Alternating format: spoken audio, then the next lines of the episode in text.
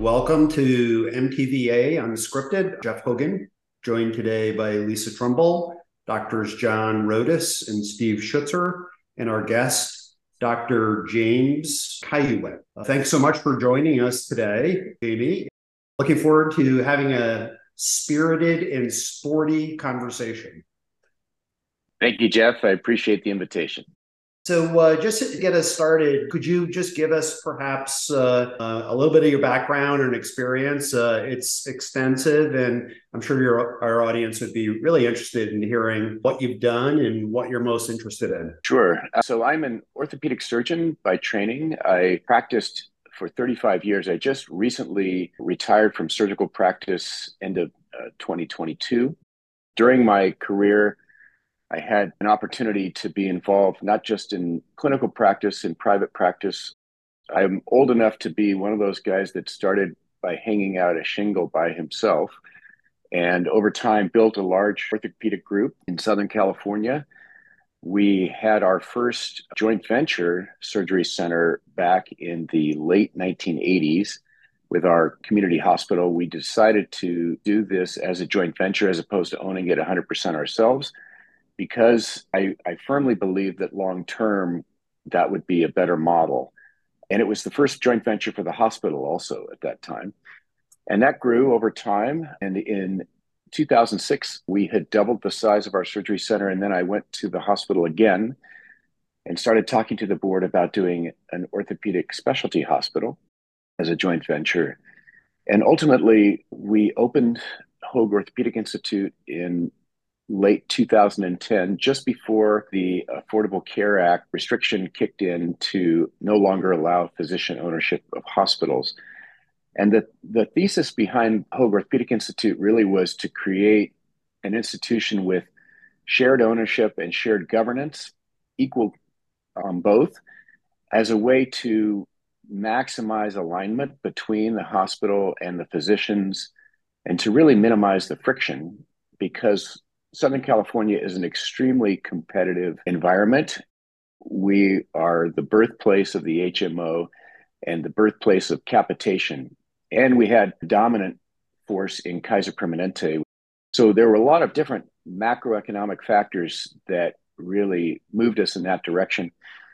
And since that time, the Hoag Orthopedic Institute has grown. At the time that I retired, as I was the chairman of the board uh, when I retired, and we were a combination of our 70 bed inpatient hospital and six ASCs doing about 25, 26,000 procedures a year at that point. I now am involved with Hoag, sort of the mothership, and we have a new innovative physician platform where we're essentially taking a lot of the learnings from the Hoag Orthopedic Institute experience and now we're taking them into different institutes across the whole enterprise having been in healthcare for over 38 years at this point, it's become very depressing at the lack of change and innovation and what have you. But suddenly I have some hope for change. So, some things that are happening out there in the healthcare marketplace right now, the passage in 2021 of the Consolidated Appropriations Act basically requires that employer fiduciary create accountability for the contracting for health services.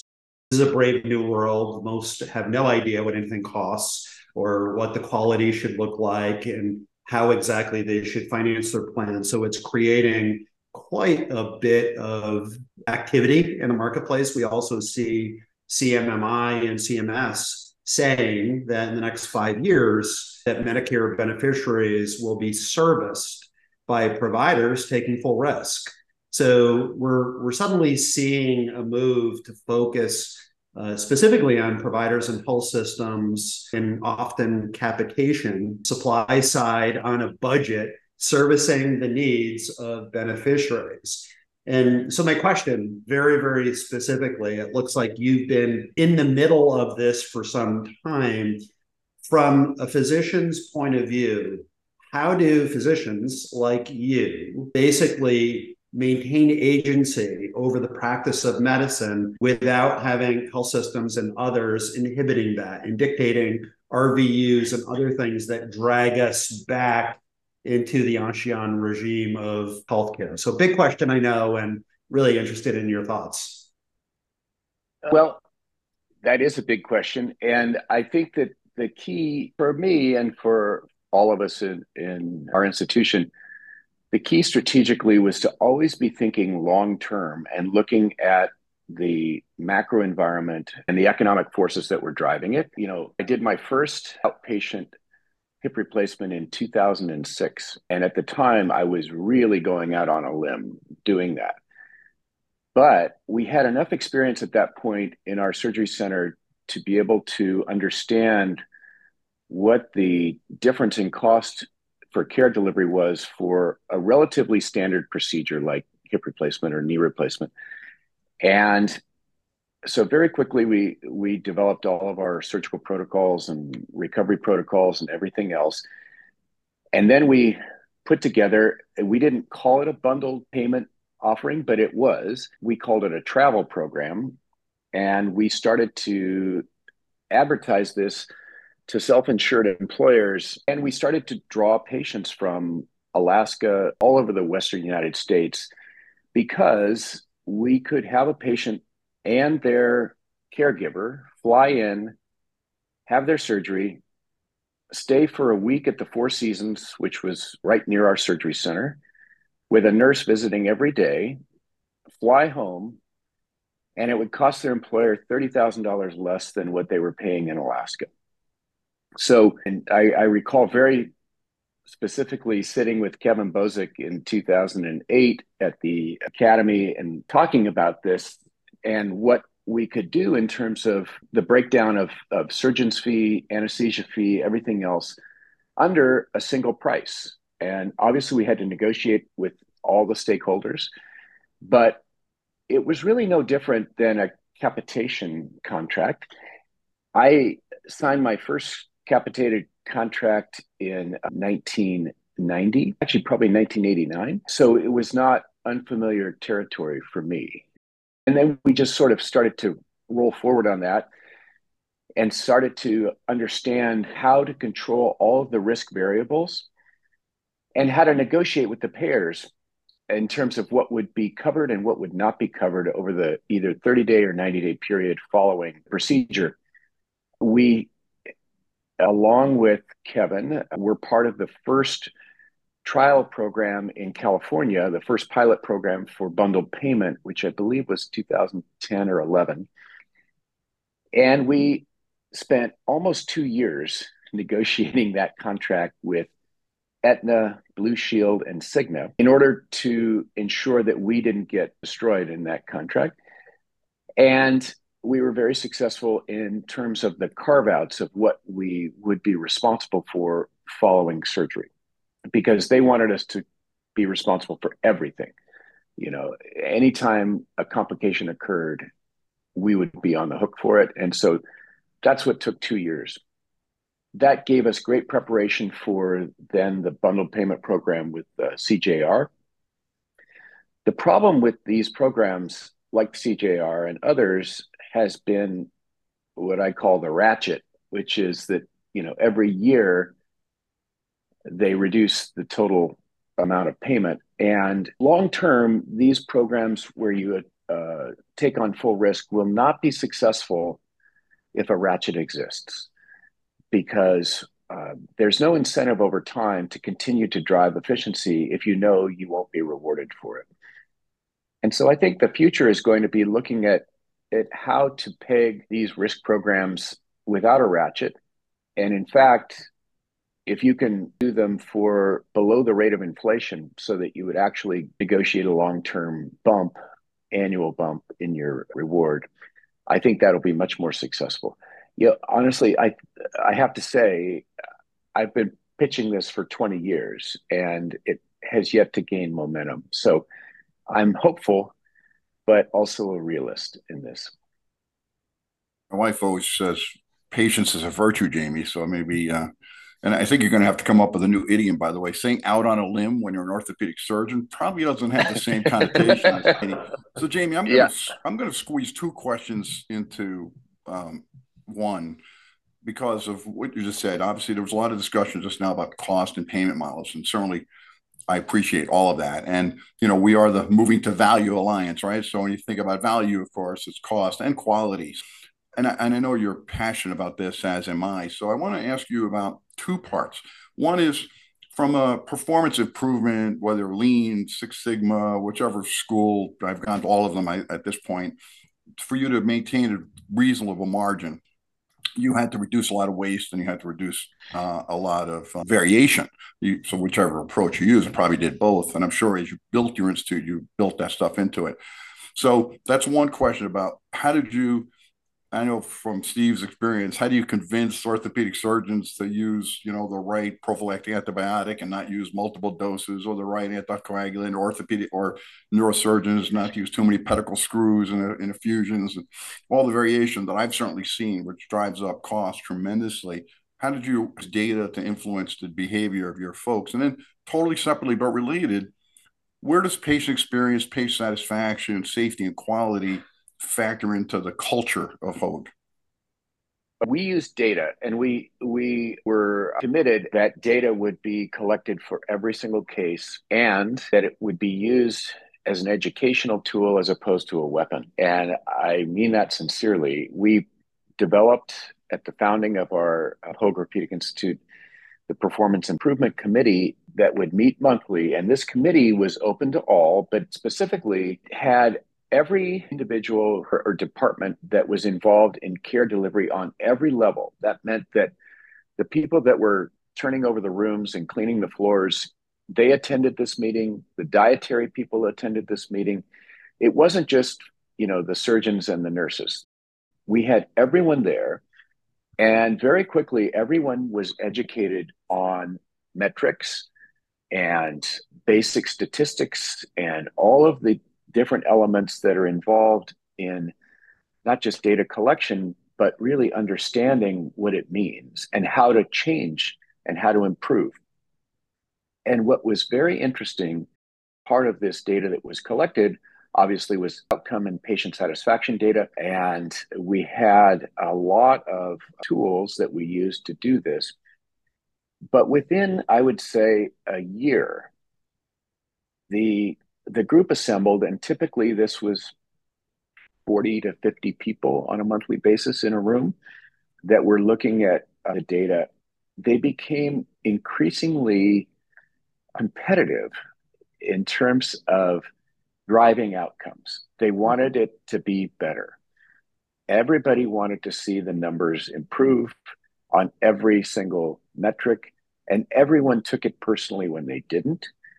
And no one was pointing fingers at anyone else. Instead, what we did was we created an opportunity for different teams to present on a monthly basis on projects that they were doing to drive improvement. And they could be they could be very small things, but the culture was to appreciate the efforts that were being made by every member of the team every single month. And over time, you know, I, I think when we founded it, I I remember standing up and saying our mantra is value, and we are going to focus on all aspects, and that includes patient experience. And it's it's not just cost and you know all of these things which are the traditional things, but instead we want to drive from the patient's point of view. What matters from the patient's point of view? And that was at the time, that was a new, it shouldn't have been, but it was a relatively new concept. But it it really developed a life of its own, this committee over time. And now it's it's really the core cultural driver of the institution, I would say, is the performance improvement committee. The physicians each get a very detailed three-page report card on a quarterly basis. And it has all of their data that you would expect, all the outcome data, complications, readmissions. It also has all of their cost data, it has their patient satisfaction data, and then it compares them to all of those in the group. And then it also compares to our county data, our state data, and our national data.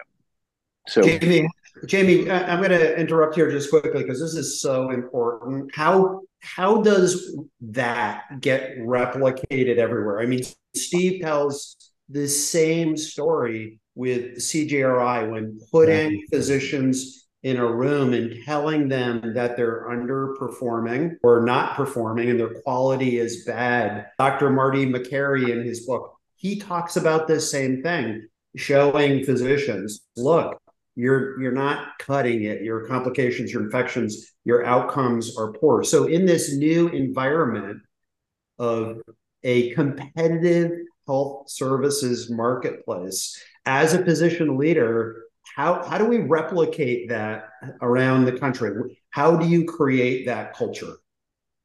I think you can become quite mercenary with this information in a sense where if you are moving to full risk it's clear with the data.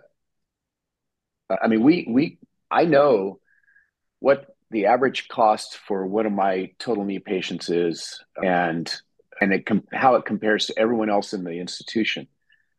And so, if I'm going to be involved in a full risk contract and guiding this full risk contract, I'm going to pick the top uh, six surgeons with the best data and they will be offered an opportunity to participate in the contract and nobody else will.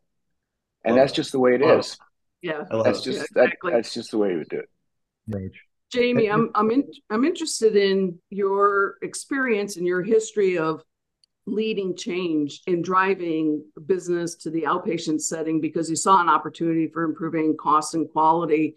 When we look at the top spend categories for employers musculoskeletals right up there and if, if we want to continue on that trajectory of improving cost, quality, and transparency for patients, how do you see the physician hospital relationship evolving over the next couple of years in order to achieve that objective for better price, transparency, and quality for, for the patients that you serve? Well, clearly, at least at Hoag, I'm very fortunate because our CEO and I have sort of locked arms on this for gosh, 15 plus years. So it's not an issue at our institution that we are aligned and transparent, in part because at the time we, we founded HOI, it was an, an experiment and a massive risk for the institution. They were taking their highest volume surgical service, putting it in a different location, and allowing physicians to own essentially half the service. So from a hospital's point of view, that was probably, you know, crazy. Fortunately, it worked out very well for all parties, and that allowed us to build trust.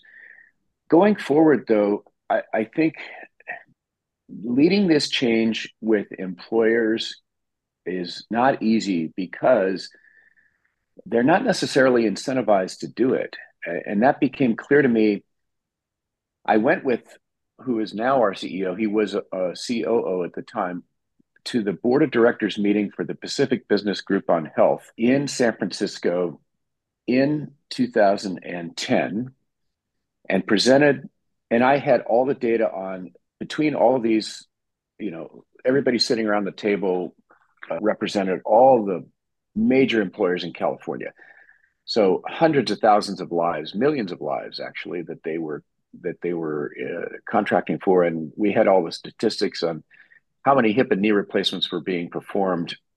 And I went and presented a bundled payment proposal to them, which no one had really heard of bundled payment at that time. But the potential savings for the people in that room was in the millions, tens of millions annually. Yeah, of course. And no one cared. They didn't care. They I wonder no if one, be a different conversation now.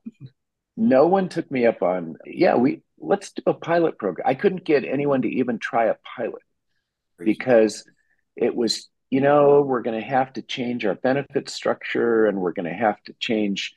So it was too much work for them to do that. And I'm not sure how to overcome that. I really feel it's more likely to be successful if we can get a major payer to do this uh, without a ratchet. I don't know if that's possible, but if if you could, I think that's more likely as a way to lead change than it is with the employers, in my experience.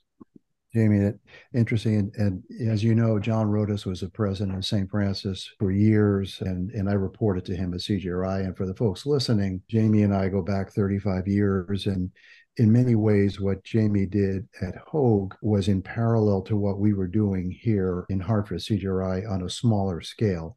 And the difference is, Jamie, we didn't own it, but we had latitude to build it within the limits of the law under a co management arrangement.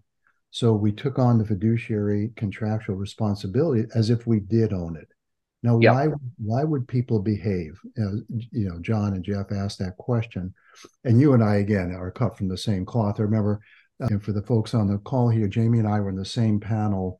I don't know with one of Kevin Bozic's meetings, and Jamie puts up a slide about Daniel Pink and the puzzle of motivation. I went, "Oh no, that's my slide." so I, I never heard anybody use he stole my thunder but when i looked at that jane when i saw that and I read the book dan pink's book that's yep. why these things work because even the most difficult personality show them actionable data and give them autonomy mastery and purpose and i think you've got their heart and soul and they'll start to to fall into line uh, but you know everything you say is exactly what we did here Again, the data has to be actionable. The surgeons have to have input. Because, you know, we, for example, Jamie, we had a 90 day follow a phone call to every one of our patients. So when a, when a surgeon said, Hey, I, I had no uh, infections last quarter, well, actually, you did. It was treated by Jamie in California. They were on vacation. So yeah. physicians learn to trust the data. It becomes the most powerful tool I think the physician leaders have, but also providing them with the environment that they can regain control. I think that's critically important going forward. I, I absolutely agree, and uh, it's been great joy for me to have you as a as a co-pilot on this on this whole project. you know, I think I think many physicians across the country have been trying to do this. And it, it is really out of trying to advance the state of the art and to improve care. That's it, full stop. I mean, that's all we want to do is is really make the patient better. But we have to employ, as you said, these these drivers spend a lot of time and have spent a lot of time throughout my career reading about psychology, sociology, behavioral economics, because if you don't do that, it's very difficult to lead change effectively. And so I think that that's where you know, where I've personally put a lot of my energy is trying to understand the human drivers of change.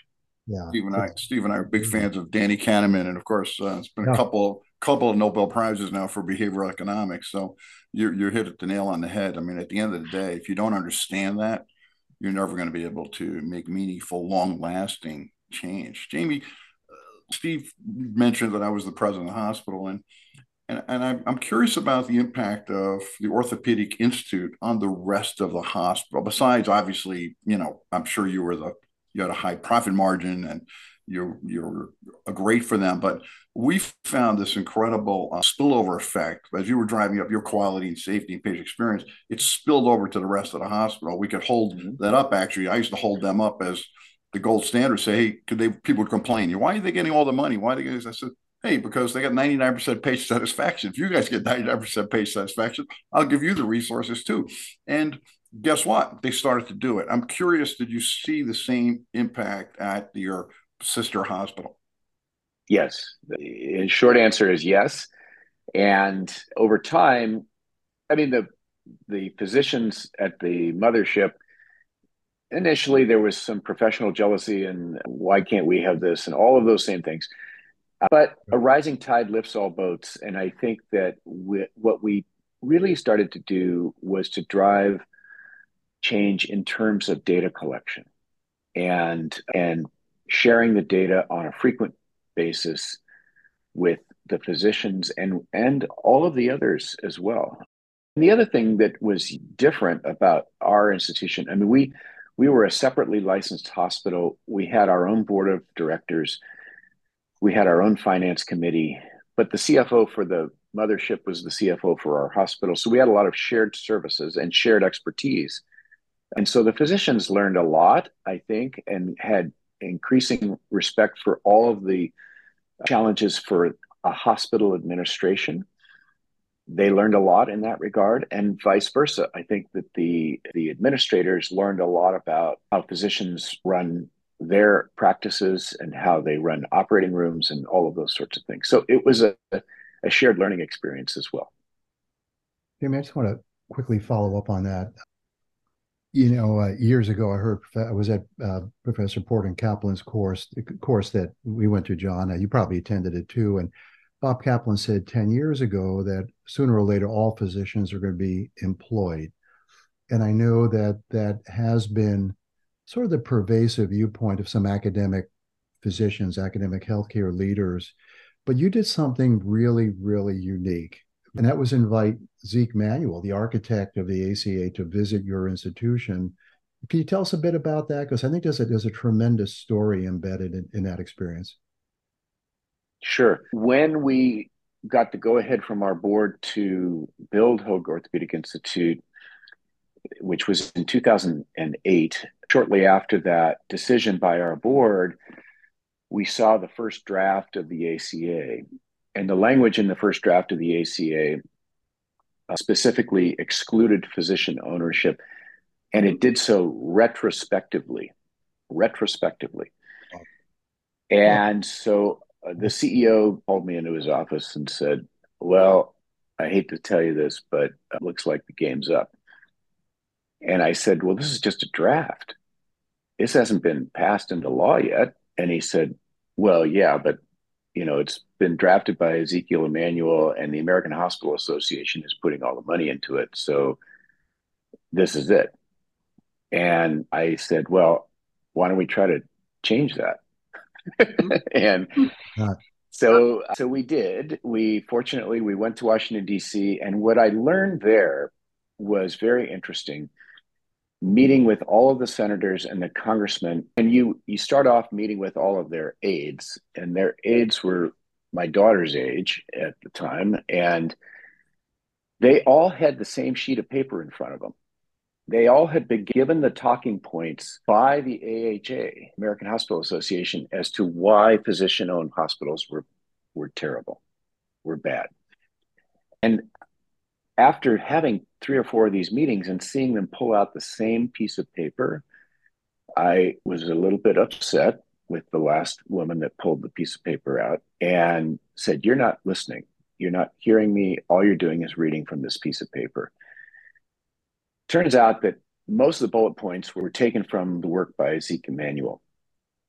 After we opened and we were, you know, we were probably in 2000 14, but I don't recall exactly. But Zeke visited Hoag Orthopedic and spent a day with us and came in wanting to prove his point and left 180 degrees, completely transformed to the point where he actually wrote op eds to multiple different uh, publications, including the New York Times and others, and basically said, this is what we need to be doing. and my point to him was was that the reason we're able to do this is that everybody has skin in the game. Everybody feels like an owner. And you act differently if you own it or you rent it. And we're owners. And so we have different behavior as owners and we have different standards as owners. And, and so it's not a bad thing. In fact, the model that we have benefits our community because part of our model was that we would adopt all of the same community based purpose right. as our hospital. And so that we would be caring for, you know, uninsured patients as well as PPO patients. And we would be, you know, we would be doing all the same sorts of things. So, uh, long and story short, Zeke flipped after his experience there. Yeah. Just a just a quick follow up to that specifically. You pointed out an important thing. It's it's really about, about physicians taking agency, and that was that's been a a big discussion here in Connecticut, which has been very much fee for service and volume focused uh, for for a long uh, period of time. Putting your futurist hat on, and you are an influencer.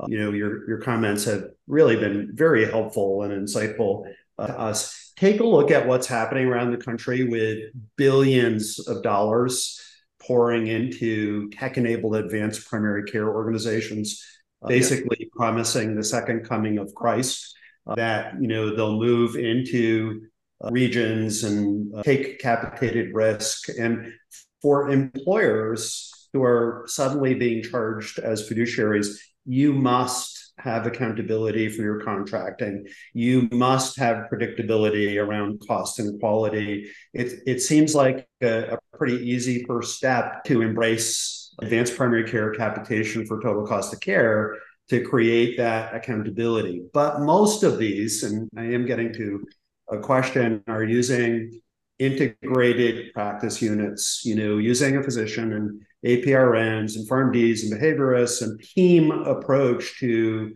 you know, furnishing care and providing outcomes and patient experience and things like this. So, you know, you just described a model where uh, the physician is really at the core of taking agency. How do you foresee, and I know this is a curveball, that's why I threw it in, this movement toward more integrated practice units where the physician is doing complex care and coordinating the rest of the care. Just curious, you know, your thoughts about this. Well, I, I think that as time goes on, the demand for services will outstrip the supply of physicians. And mm-hmm. the best way to deal with that is to do exactly what you described, which is to create teams, integrated practice units.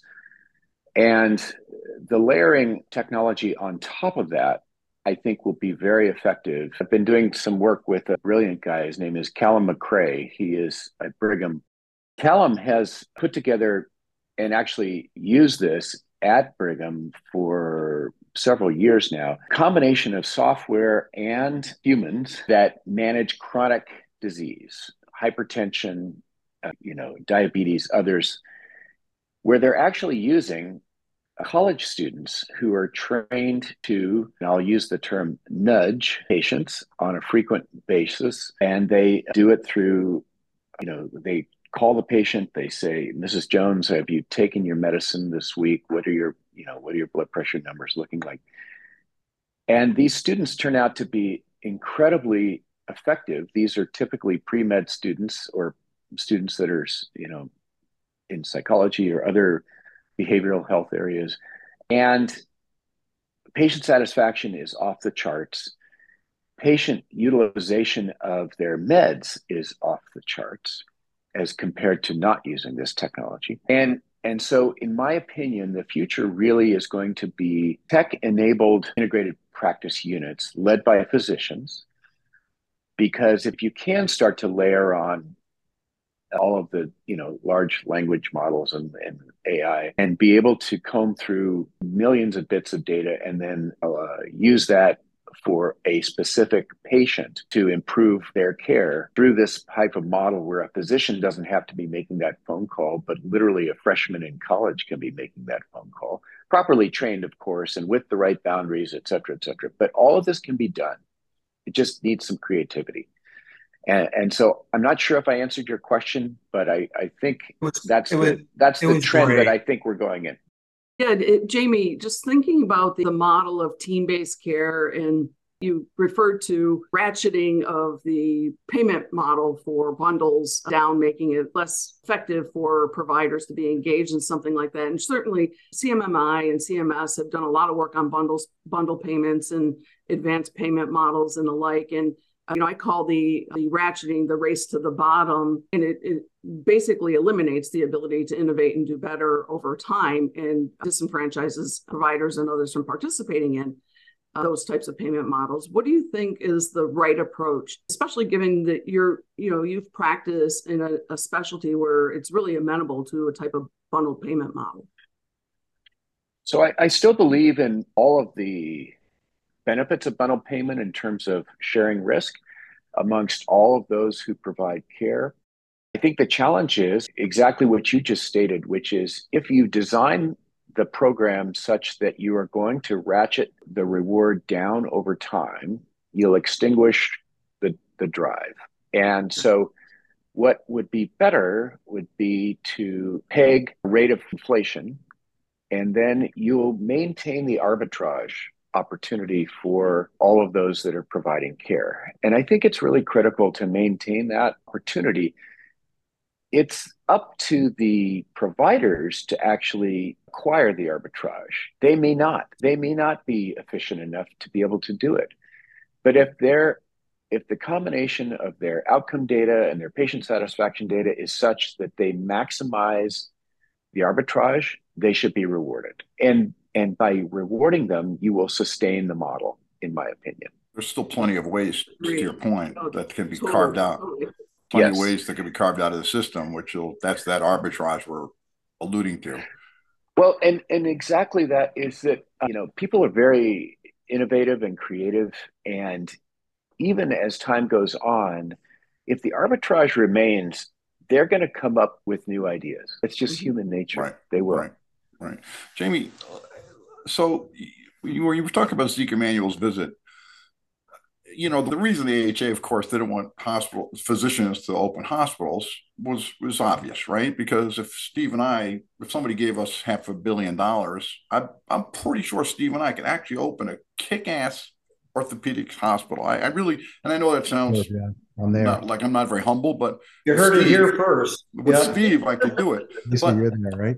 But what that, what the result of that is, Uh, I would be sucking out from a lot of the community hospitals in the marketplace a relatively high margin part of their business. And you know that hospitals run at a zero two percent if they're profitable at all margin. And and now what the effect is then hospitals are going to start closing or scaling back services, and it kind of becomes this death spiral. So I guess the question go looking forward now is are specialty hospitals in cardiology and cancer and orthopedics the answer, or is the partnership with an existing hospital, as you started out, better? Again, thinking about because you're not going to open a hospital that's going to provide care to the emergency departments and OBGYN services that are high risk and low margin. You know, what's the balance there? First of all, I feel strongly that uh, they do need to be a partnership between the community hospital and the physicians. I do not support 100% owned physician hospitals in communities because I do think that's where you run into the problem. So that's number one.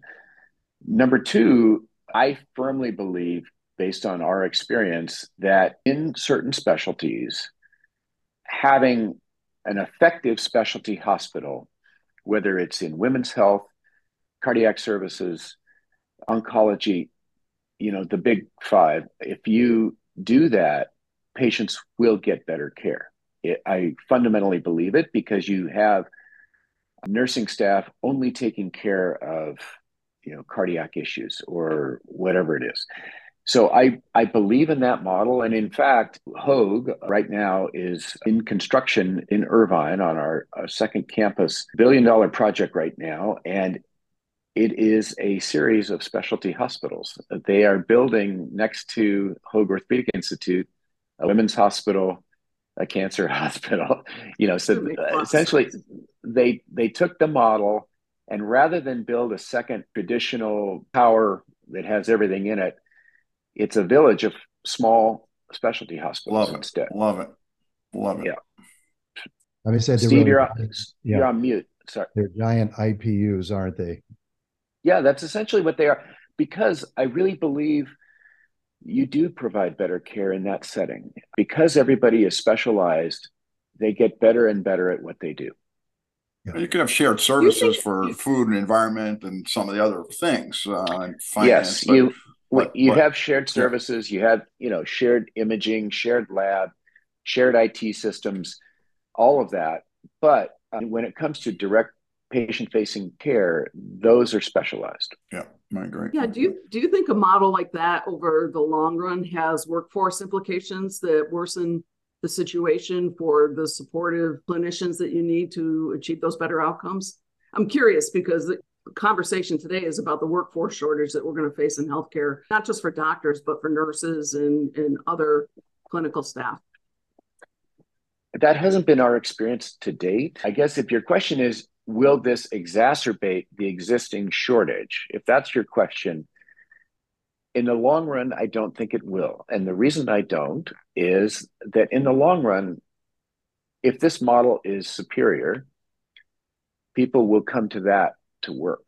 And that's certainly been our experience uh, so far is that we have people that travel from the inland empire on a daily basis to work at Hoag, you know. Mm-hmm. So I think that and then that's not good necessarily, but they do it because they have a better work environment. And actually this just this past year, um, for the second year in a row, Hoag was ranked number one in the U.S. for nurses on where they want to go to work. Um, so I think that even though you know we're not as big as the Mayo Clinic or the Cleveland Clinic or whatever, somehow uh, we rank number one in the United States on that.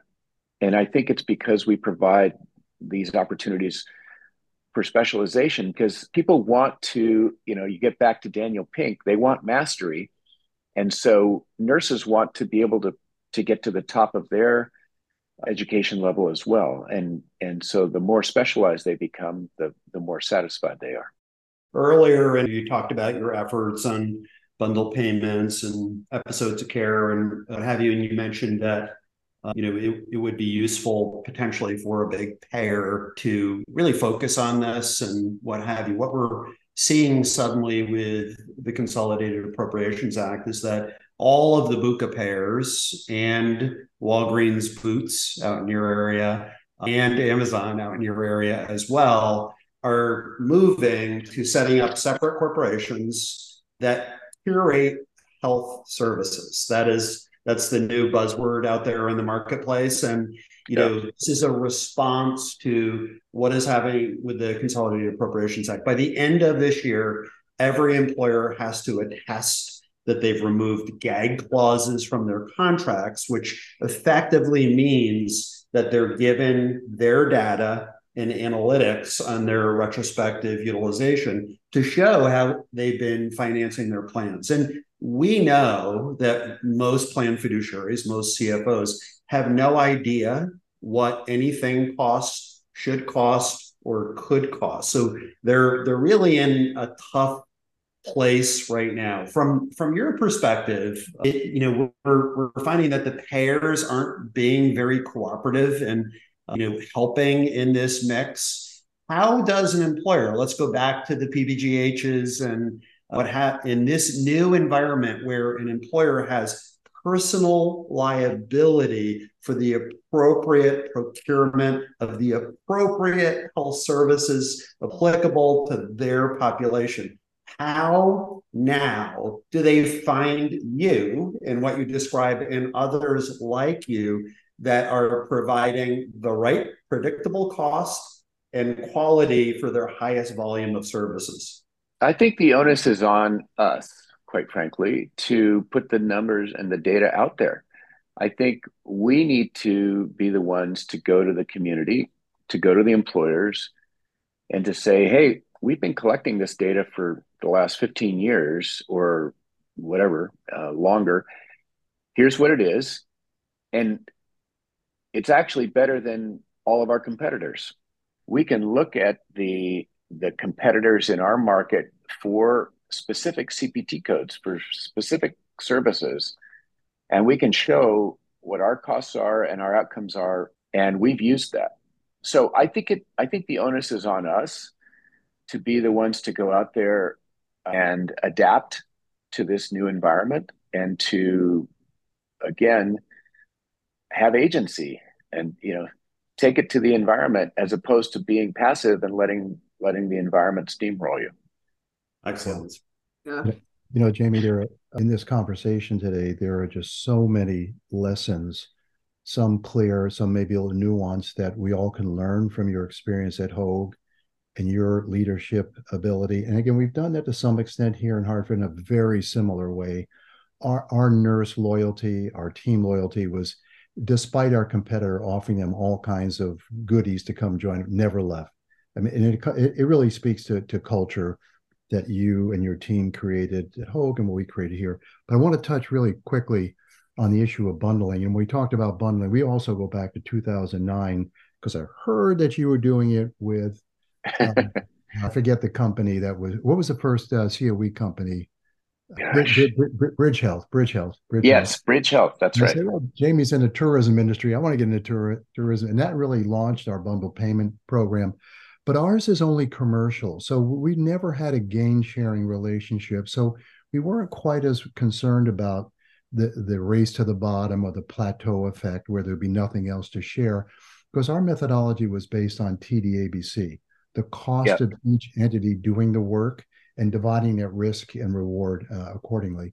But I think the next horizon for folks like you and I who are super specialists are really to move, and I think CMS is doing this from what I'm hearing, in, into more condition based bundles than just these one off procedural bundles.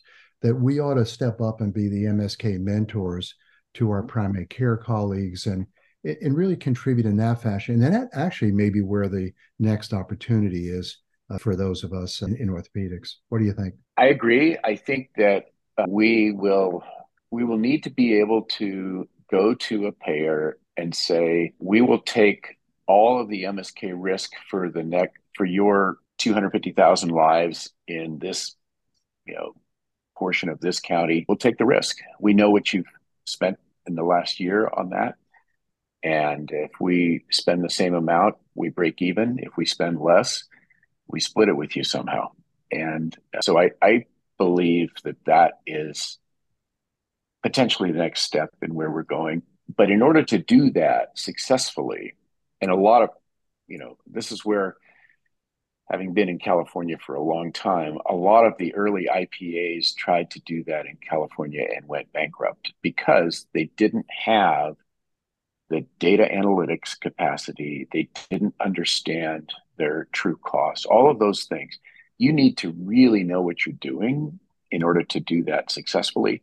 But that doesn't mean it can't be done. It just means you need to be respectful of what's involved in doing it. And so the the potential is there. I believe strongly in that potential and I believe we should be working to capture that potential.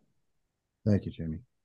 Jamie, uh, thanks so much for your important work. Thanks for joining us today, uh, for your excellent perspective and insights. And we've really enjoyed the conversation today.